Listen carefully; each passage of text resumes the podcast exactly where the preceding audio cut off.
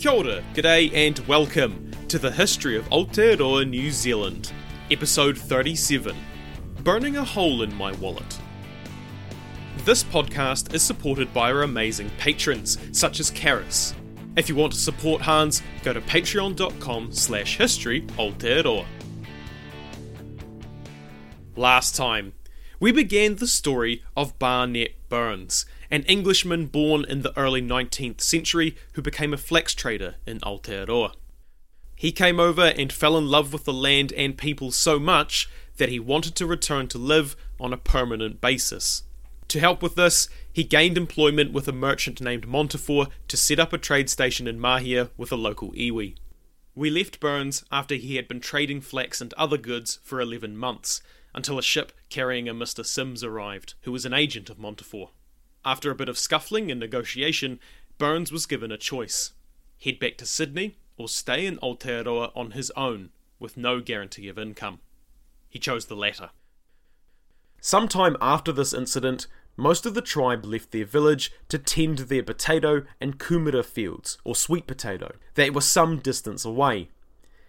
This left the village, called a pa due to its walled fortifications, rather defenceless, with minimal people inside it. During this time, Burns learned that a neighbouring iwi tribe, Ngati Te Whatu Iapiti, were looking to attack the Pa and take his trade goods, which Burns stated he would die in the effort to defend them, due to the effort that it took to get them off Mr. Sims. However, his father in law, the Rangatira chief, advised against it, as there was no hope they could defend well enough with most of their fighting people away and too far to return in time. Instead, he said they should take a wakataua, a war canoe, load it with his stuff, and head for Poverty Bay, the next major bay in the north. There, they would be protected by Awahi's allies. Burns agreed, loading the waka canoe with his goods, Amotawa, their child, Awahi, himself of course, and some slaves to do the actual paddling. This left those who had not gone into the fields behind, mostly women and children. The women grieved as they left, cutting themselves with quote unquote lava, which I can only guess means obsidian.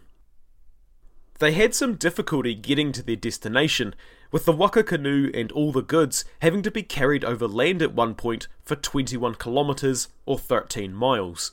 Despite this arduous journey, they made it safely to Poverty Bay and Awahi's allies, Te Aitanga a Mahaki iwi. They were very helpful to Burns, saying they would help him trade, supply him with food, and protect him. To this end, the local Rangatira chief advised Burns to travel another 19 kilometres, or 12 miles inland, to where there were a series of strong pa fortifications. He had only been in Poverty Bay for 24 hours before he set out again towards these fortified villages, who also warmly received him.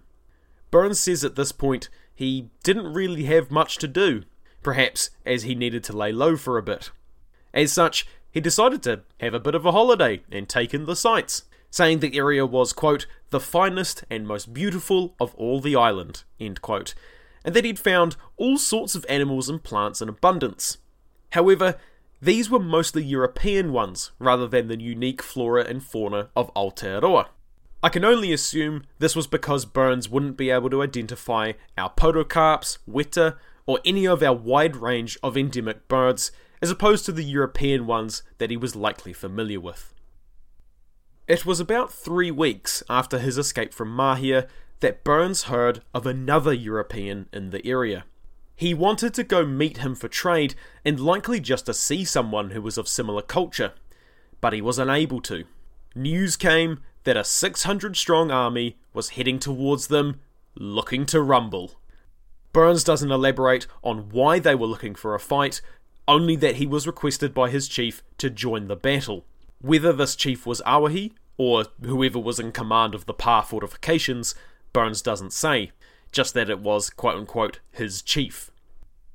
This was to be Burns's first battle, but not his last, and he didn't need much encouragement to join despite any apprehension, saying that it was better to just dive in rather than hesitate. Given that Burns had a number of muskets, shot, and powder for trade, he was able to help arm those setting out for battle, potentially giving them a significant advantage, as we mentioned earlier. The army was 700 strong when they left the Pa fortifications looking for their enemies.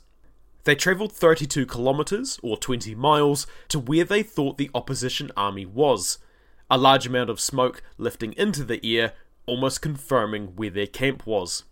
The plan was to catch them by surprise and ambush them.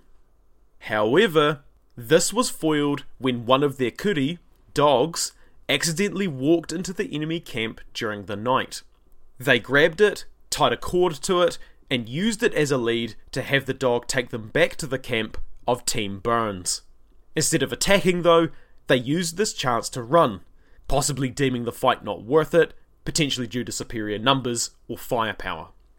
Team Burns only discovered their escape the next morning and quickly got to pursuing them. They were long gone by that point, though, and they were only able to capture some food carried by four slaves. As was typical at the time, the slaves were executed and eaten. Burns also describes his allies performing a quote unquote war dance that they performed before and after a battle to show their joy in victory.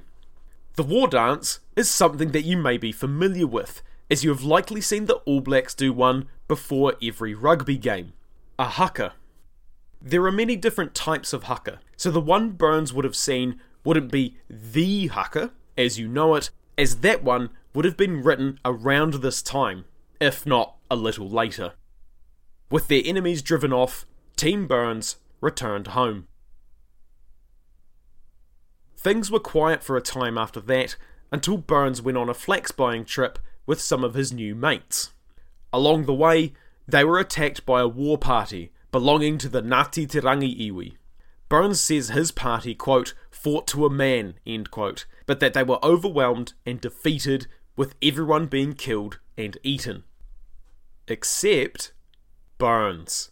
The Ngāti Te Rangi party thought they could get a good ransom for him from his chief, given he was a trader and a source of valuable European goods.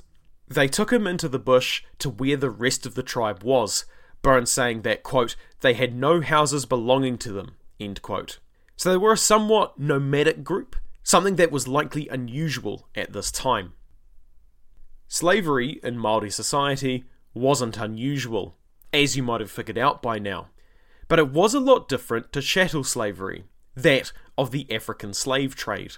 Slaves, or taurekareka, were given a lot more freedom than their African counterparts. Some slaves even rose to great wealth if they showed aptitude in certain arts or skills.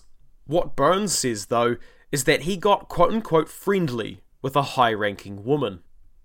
A very high ranking woman, as her father was the Ariki, the High Chief, essentially someone who has multiple Rangatira chiefs who are loyal to him.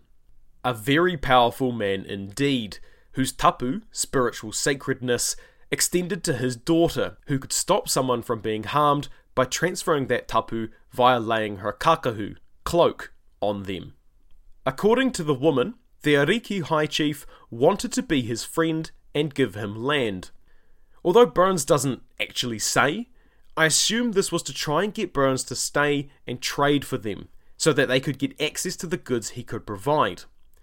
She also says that due to the favour her father wanted to give him, there were others who were jealous and would likely kill him at the first opportunity.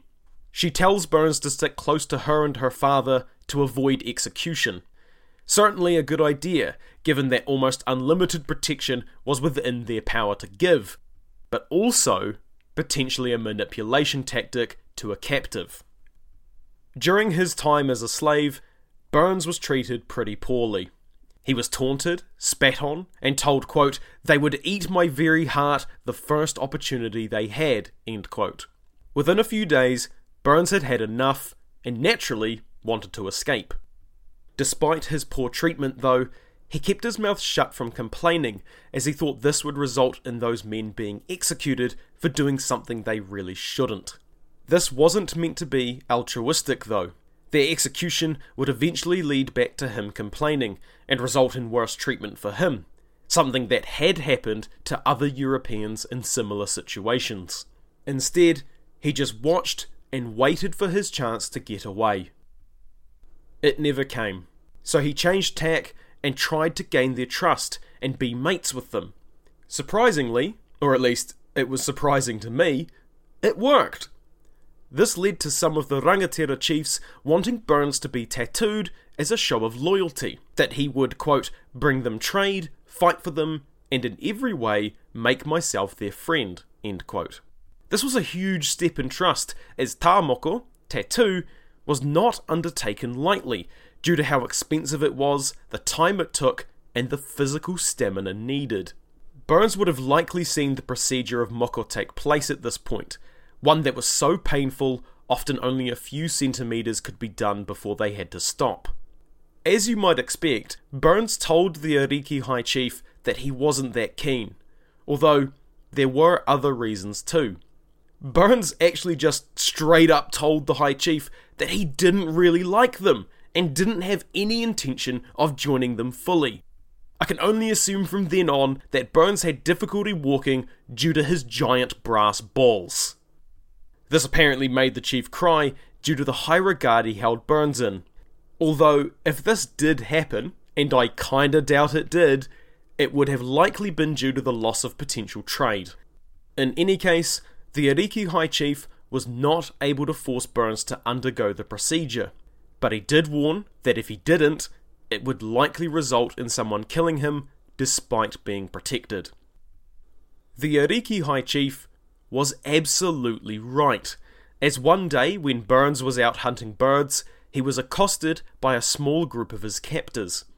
Burns says they intended to kill him, and that he, quote, cocked my piece and told them to fire if they were inclined to kill me, end quote.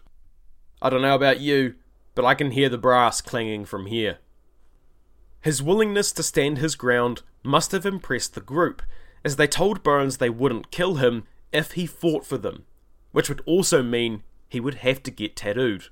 Seeing no way out, Burns agreed. The group thought that this was pretty great and cheered, carrying Burns home on their backs. Burns's later remarks on this was that he did this more out of survival than any desire to actually be tattooed or join them, hoping to be found by his allies soon.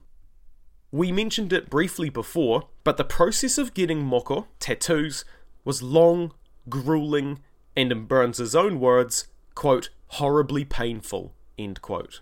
So after a week of having bone chisels tapped into him, not once, but twice for every line, Burns was only a quarter done. We aren't sure which part of his body was tattooed, but we do know that his upper body was somewhat tattooed already in a style typical for English sailors, so it was potentially his face that was done. We also know that he got his whole face done after these events, so I'll have a picture in the show notes to let you see what he looked like. Thankfully for Burns, there was a storm on the seventh day, and he managed to use it to escape. He knew that they hadn't travelled far from where his wife, child, and the rest of the Iwi tribe were living, so that was at least some comfort. The journey was still grueling though, as he was in dense bush with no shoes, and anyone who has been out in the New Zealand bush will know that this is not just less than ideal, but potentially dangerous. He also had to avoid patrols of his former captors, who were sent out to find him when they discovered he was missing. All this meant it took him three days to get back to his tribe, but he did make it, and they were very glad to see him, with many muskets being fired in excitement. The women also cut themselves, just like they had when he had left Mahia, as they used it to express extreme joy as well as grief, which made Burns uncomfortable, as you might imagine. Naturally, his friends were pretty interested to know where he had been all this time. Although he doesn't say, it's probably fair to guess that he was gone between a few weeks to maybe even a couple of months. They also wanted to know what happened to the rest of the group he was with, who were now obviously not with him, and the fact that he had no flax, as he had left with a large amount of it. This was to make no mention of the fact that he was now partially tattooed, which would have aroused a lot of interest. Burns told them his story, and they immediately swore to get utu, recompensation, In this case, revenge. 60 men were immediately picked out to be part of a taua, a war party. They were armed with muskets before setting out to find Burns's captors and bring back their heads.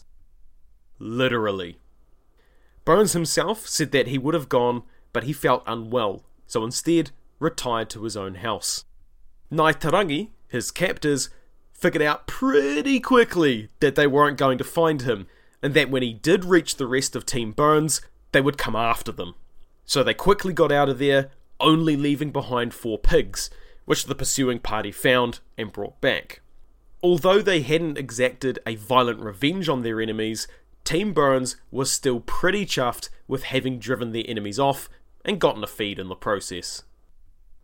After Burns recovered, he went back to his day job, trading harakeke flax. On one particular trip up the Turanganui River in modern Gisborne, he could hear the sounds of a battle outside the village. He asked some of the locals about it, asking them what was going on and who was attacking them. He learned that it was Te Whakatohea Iwi, who had been stirring up trouble in the area for some time. Not wanting to get caught in the crossfire, Burns headed back downriver and back home. Not long after this, word went out from the tribe he had been visiting that they intended to storm the pa fortifications of Te Whakatohea and drive them from the region for good.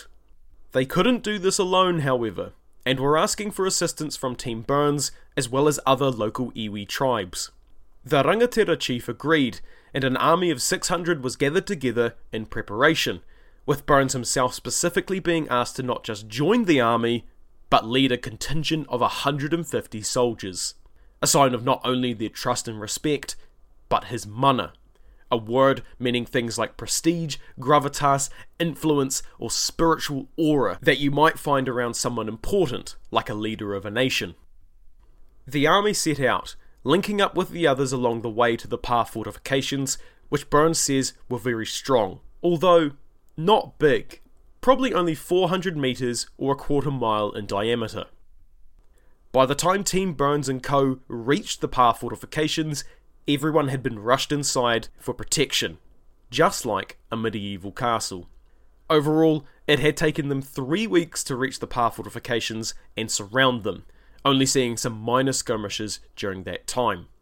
They were easily won, and those captured or shot were eaten. It was at this point that Team Burns and the rest of the army settled in for a siege. Over the course of the siege, people would sometimes leave the Pa fortifications to try and forage for food, but more often than not, they were captured and usually eaten, as was the case with one of the Ariki High Chief's wives who tried to escape the Pa fortifications by swimming across the river. Burns goes into quite grisly detail on how the chiefs laid claim to various parts of her body to eat, discussing in front of her while she was still alive. The woman was instructed to go to the river and wash the potatoes she was to be roasted with. At the same time, the rangatira, or their subordinates I guess, dug a pit for the hangi.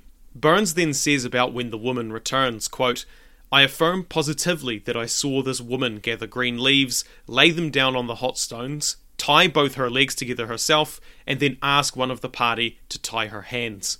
When this was done, she threw herself down on the leaves. When she was over fire, she begged some of the party would knock her brains out. They would not.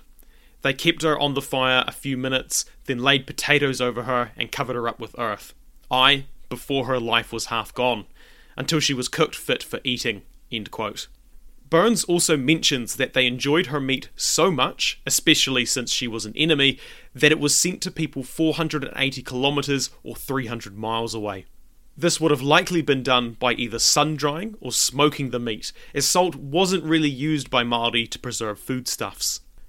Along with this, Burns describes how to cook a person more generally, saying that regardless of the rank of a person, their head would be cut off and preserved in preparation for sale to Europeans, or it would be buried in a more tapu fashion. The body was then cut into quarters, and he specifically notes that it wasn't really washed at any point, even before it was cut up into smaller portions for cooking in the hangi.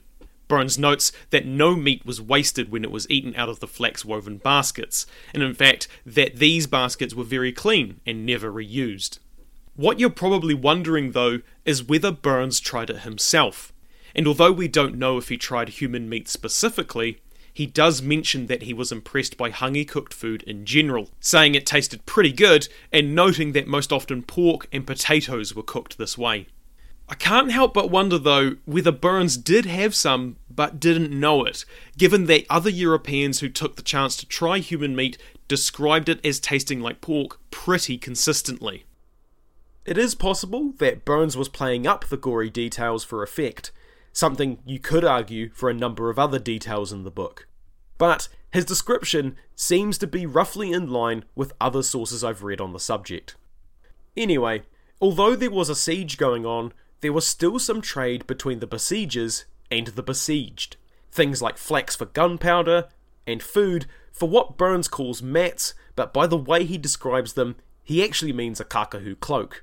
Although this may seem counterintuitive, after all, they were giving the enemy items that they probably needed, it of course let Burns' side also get items they needed, but also allowed them to get closer to the Pa fortifications and perhaps even inside them to scope out the weaknesses a little and determine how they would storm them.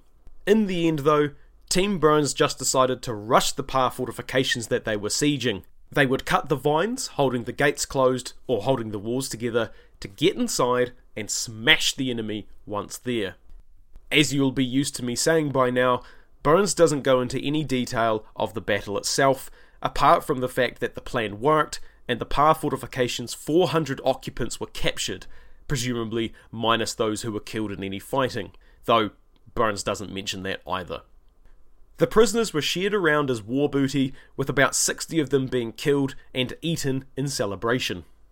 After their victory, Team Burns headed home, the various Iwi tribes splitting off to go back to their respective Pa fortifications and Kainga, villages. Things settled back down into their usual routine for the next three weeks. That is, until a ship called the Prince of Denmark arrived.